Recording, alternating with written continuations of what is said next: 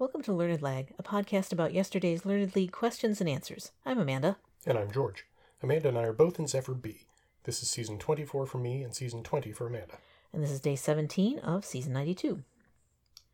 Our first question asks what sport Eileen Gu competes in and won a gold medal for in the 2022 Winter Olympics. So it says it's a two word name and it is appropriate and evocative. Mm-hmm. Uh, and it's about how the competitors achieve extreme height. So I figured this is like the big air or the max vert or something like that. It's like it's Mhm. it's one of those ones that and then, and then I thought, well, no, that's too silly. It's going to be like a much more standard kind of boring name. But then I thought, well, the the Winter Olympics adopted a lot of these this type of sport to kind of take away the X Games cachet and kind of uh, draft off of that. And probably they used the same names just to make it, you know, very clear to people like, oh, you want to, you know, you want to see these people doing X Games stuff. This is where you come to find it. And we're going to call it the same thing so you know that it's the same thing. And so I went back to Big Air because I feel like that is what that is just called. Okay. So I had a much less um, reasoned out um, way of coming up with this. I, you know, I definitely keyed in on the same um, phrasing, and you know, I knew that I had uh, read about Eileen Gu because of her having been born in the U.S. but representing China.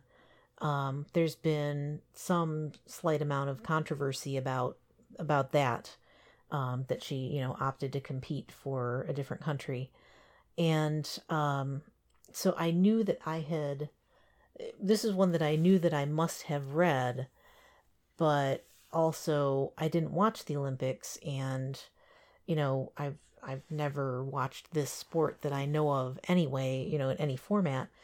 Um, so i kind of had to to work my way over to that in a similar fashion where you know i i feel like there's another um sort of extreme skiing sport out there that has something to do with like ballet skiing i, I feel like ballet is a term in I, there I think ski ballet is ski ballet that yeah, that I think one that's but- a yeah, kind of a dancing sort of on the skis thing. Yeah, Yeah, and so I thought that might be it, but that didn't really match up with this extreme height being mentioned. Like, so I thought, is there something like a ski vault or like a, you know, something that's gives you more of a sense of going up high, like a pole vault, you know, would do, or something like that. But that didn't kind of sound, you know, like an actual thing.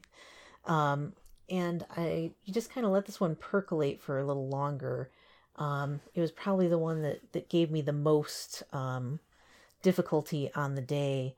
Um, but finally, I was like, well, you know, extreme height. It's when you when you achieve that, they call that big air, don't they? And that's like a term for, you know, doing that in an extreme sport kind of setting like this. So I thought, is that what it's called? That does sound a little familiar. And it sounds better than the other two, you know, options that I've thought of so far.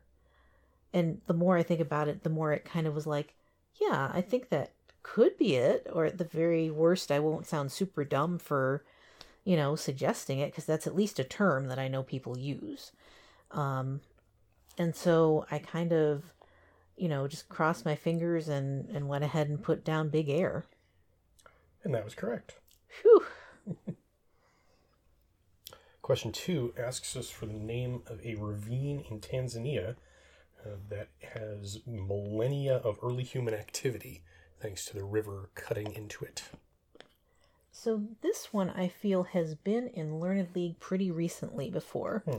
I haven't looked it up, but the reason I say that is because um, the reason that I know this one is one that I think you'll be very pleased with, namely, it's a Mountain Goat song. Yep, so that does please me. um, it, I thought it might, um, and it's one that I, I quite like out of their Mhm. oeuvre, um, and it's about the Olduvai Gorge, um, and uh, you know the question itself really kind of um, dovetailed neatly with my instinct that that would be it, where we're talking about, you know, Olduvai isn't really um, suggested by it, but the gorge part is, you know, where an ancient river cut deep through the underlying strata. So you're talking about something that's down in a deep ravine type thing like that. And so um, that certainly sounds like a gorge. So um, there's the fact of that song.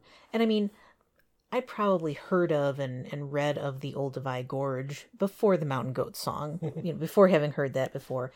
But that really cemented it as a phrase and gave me a sense of, um, you know, what it meant, I think, um, which is pretty much the entire purpose of songs, Mhm. is to pass down that kind of meaning. So, um, good job, John Darnielle. You have made me learn about the Olduvai Gorge uh, sufficiently enough to put it down for this question.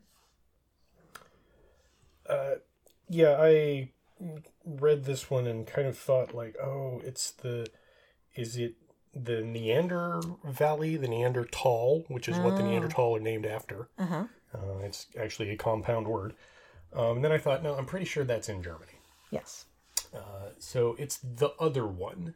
and then, of course, as soon as I thought that, the song came to mind. It's Sauerdwar Valley Song off All Eternals Deck, which I think is a vastly underrated album of his. And this song is like the fourth or fifth best song on that album, and it's a really good song. Yeah. Um, so yeah, that as soon as I as soon as I heard that, I, I realized that this was Old Olduvai Gorge. Mm-hmm. Um, so that's what I said. And that was the correct answer. So listen to the mountain goats, everybody. It'll help. Um, question three asks us for uh, a word in English grammar that ends in ing. Yeah, yeah, it gives more more precise uh, terminology for it. Yeah. But this is a gerund. Yeah. and it's I. I actually don't come across this much in my writing and editing career, Hmm. but every now and then I have to think about it. It's it's one of those like English 201 kind of maybe 102 kind of terms Sure. that you just it, I, I'm sure that everyone who missed this as soon as they saw it was like, oh, that right, got mm-hmm. it. Because yeah, it's the gerund. Yeah, I I don't know when in the mists of time I learned what this term is, but it's it's kind of a distinctive one because there aren't a lot of English grammar or syntax or whatever terms that that really look like this one. Um, and the fact that it indicates, you know, a, a verb ending in ing um, is pretty distinctive in itself because as an English speaker, that's a, a a thing that you use all the time. Um, and then this word is kind of a unique and odd, you know, formation that I don't really know where it comes from, but it sounds like, you know, faintly dirty as well, which helps um, with the the remembering it. Um, and so, yeah, this is just really it comes down to this is one I know because it's a kind of quirky little thing about English and and that's the kind of thing that I tend to retain. So I put down gerund. And that was correct. Question four asks us, in many more words than this, what was Lance Armstrong's catchphrase? Yeah, live strong. Um, this was, uh, they really kind of, I don't know if they started this trend, like it says in the question of the uh, silicone bracelets that had, um, you know, uplifting or jaunty sayings on them. Um, but certainly those proliferated all over the place around this time. Mhm. I would get them at conferences a lot in, in these, you know, the, the years following this time and they just became the trendy swag item that you know every association or vendor or whatever wanted you to have to remember their um, mission or product or you know whatever it was that they were um, trying to put out there. So um, so yeah and the yellow ones in particular were were distinctive because they were kind of the the one that started the trend you know as it says in the question so um, yeah, this was this this foundation became the Livestrong Foundation, in fact, and goes on to this day and, and does health education type stuff and I don't know, probably other things, but that's what I run across when I happen to look something up and there's a Livestrong link, you know, that explains about why you, you know, why it's good to drink water or I don't know what. Um, so yeah, this this one uh, just definitely could only have been Livestrong. All is one word. Yep. Um, yeah, I I also just kind of thought this is this is Livestrong, right? And then thought, am I am I just kind of over? Am I am I underthinking this? Was it something else that got kind of mutated into Livestrong? Because I, I was pretty sure the, the Lance Armstrong thing was Livestrong. Mhm. But I, it, you know, the compound word neologism, like, yeah, that's this is definitely that thing. Mm-hmm. So I also said Livestrong. And that was the correct answer. Uh, question five asks us what philosopher, novelist, and feminist wrote uh, a memoir in French called Memoirs of a Dutiful Daughter. So I have a particular series of neurons and synapses in my brain uh, that combine Simone de Beauvoir and Anais Nin, Ah, and I absolutely cannot untangle them. just like me with Rip Torn and Rip Taylor. Reasonable. Um, and I, it, I, I feel as though this is a symptom or, or a similar thing to my peculiar kind of face blindness, where if I meet two vaguely similar people at the same time, I will never be able to tell them apart. Mm. Um, and I, I think that I, I first encountered de Beauvoir and Nin in college at the same time in a philosophy course. And they just occupied those same synapses and neurons, and I will never be able to untangle them, which is my very long way of saying that I looked at this and thought, this is Anais Nin. Yeah, this is one where uh, my brain synapses very helpfully for many minutes shouted, you know, the one who was with Sartre, um, you know, Jean Paul Sartre, and just kept shouting Sartre, Sartre, Sartre, Sartre, Sartre at me um, until I Herculeanly efforted my way over to doing other things and letting my working memory clear out. By which I mean, you know, get get ready for the day, get dressed, that kind of thing.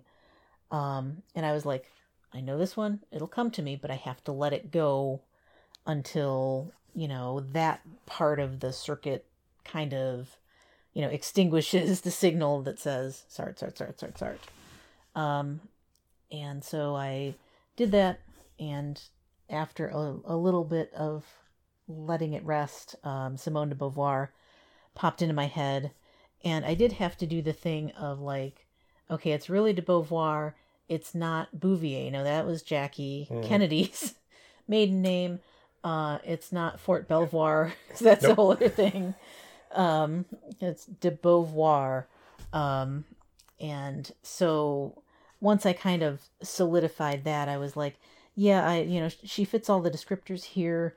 I think I read something not too long ago in the New Yorker um, that might have mentioned this memoir specifically. Um, and it sounded like de Beauvoir would be right for that too. Um, and so just kind of by by letting it all congeal um, a little bit over time, uh, I came out fairly certain that this was Simone de Beauvoir. I just put de Beauvoir for the surname. Uh, yeah, and it was de Beauvoir. Congratulations. Yee. Question six asks us what restaurant recently revived its Oreo cookie shake because it was in a country music song? Yeah, this is the this song "Fancy Like," um, which I I have not I don't think heard the whole thing of, but I think we've seen at least a snippet of the ad that it was in for Applebee's, um, because it was like I would say around the the New Year or so, around the Super Bowl time, um, you know, so maybe a month or so or so ago. Um, this is when it kind of popped that you know the song got popular and so applebee's went was like hey let's you know make use of this and um you know brought these things back that are mentioned that are kind of you know just um down to earth, let's say, delights um, from the restaurant that is Applebee's. Um, and yeah, it's it's just something that I ran across and thought, huh, that's sort of cute. And uh, I guess that was enough to kind of uh, bring it all in place. But also, I probably, I think I've been to Applebee's enough times that maybe I would recognize these uh, particular items on its menu. I don't know if I, you know, in isolation, I would pick them out of a lineup. I might see, say, TGI Fridays or something instead. Anyway, I put down Applebee's and was pretty darn sure that was it. Uh, so I knew that it was going to be one of those types of restaurants. My first thought was Chili's. Mm. And I thought, mm, the Bourbon Street steak doesn't sound right. And I kind of thought, is it is it one of those steak houses like your Longhorns or your Texas Mm. Roadhouse? Um, and and that that didn't really work for me either, just because the Bourbon Street steak thing kind of seemed non steakhousey as I thought. The more I thought of it, Yeah. so I went back and I thought Applebee's. Applebee's. Now that I could swear I heard something about a country song about Applebee's. Mhm. Uh, and so I, I just that that tickled the very specific part of my brain, and I said, "Yeah, this that makes sense." And I kind of tried vaguely to think of others, and everything else I was coming up with was like Olive Garden, no, IHOP, no. There's nothing, nothing else really, really grabbed me as much as Applebee's would. So I said Applebee's. Yes, and that was the correct answer. Yep.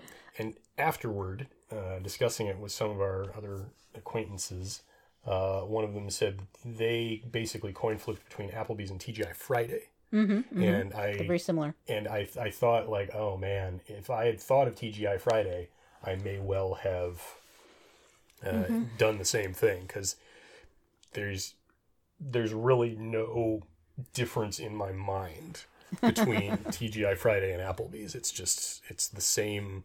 It, it, any given menu thing, I would think could be on either one of those. Like Chili's has a Yeah. little bit, like a little bit more of the Tex-Mex lean to it, and you know, there's other ones that have their own niches, but TGI Friday and Applebee's in my brain are the exact same thing. They are Anais Nin and Simone de Beauvoir.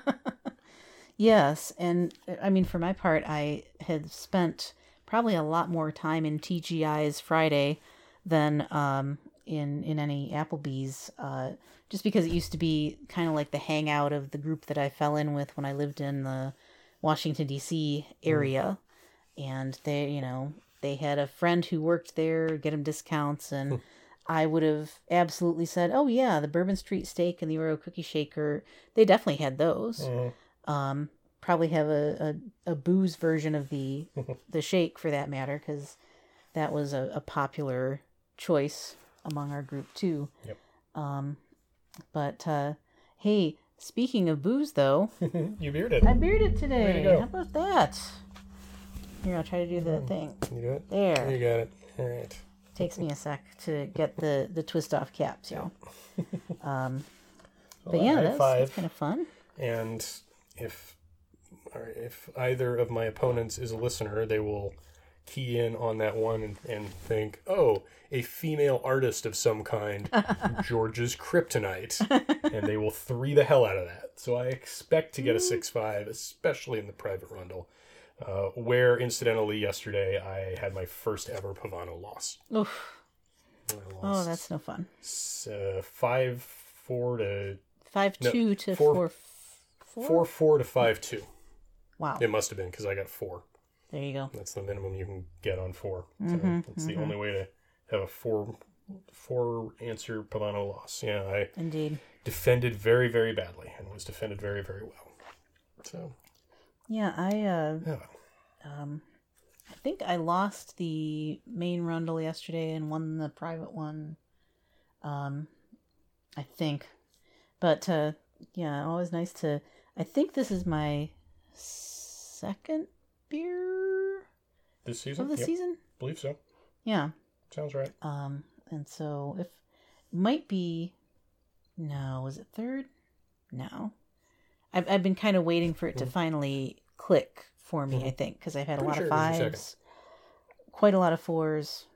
um, and the occasional less than that. But um, but yeah, no, this was a, a, a good set of questions. Very glad that I actually uh, picked Big Air out of the Big Air, um, and uh, um, yeah, other and beyond that, it was fairly well tailored to my strengths. Um, you know, I do certainly with it, even if question six, I don't know whether that's a food and drink question or a pop music question. I would quali- I would count it as a pop music question, but Mm-hmm. I could I could I'm only about two thirds pop music question because Yeah. I, without any particular knowledge of the music, managed to logic it out largely based on Mm-hmm.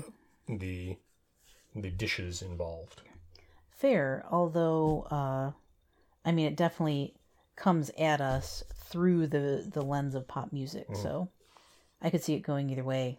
Um, But yeah, I mean, the Lance Armstrong Foundation is kind of also game sport in a way, uh, as is the Olympics one in a certain sense. Um, so Well, it, it would be game nice sport, except I believe every uh, uh, every athletic competition that Lance Armstrong was ever in has been stricken from the record.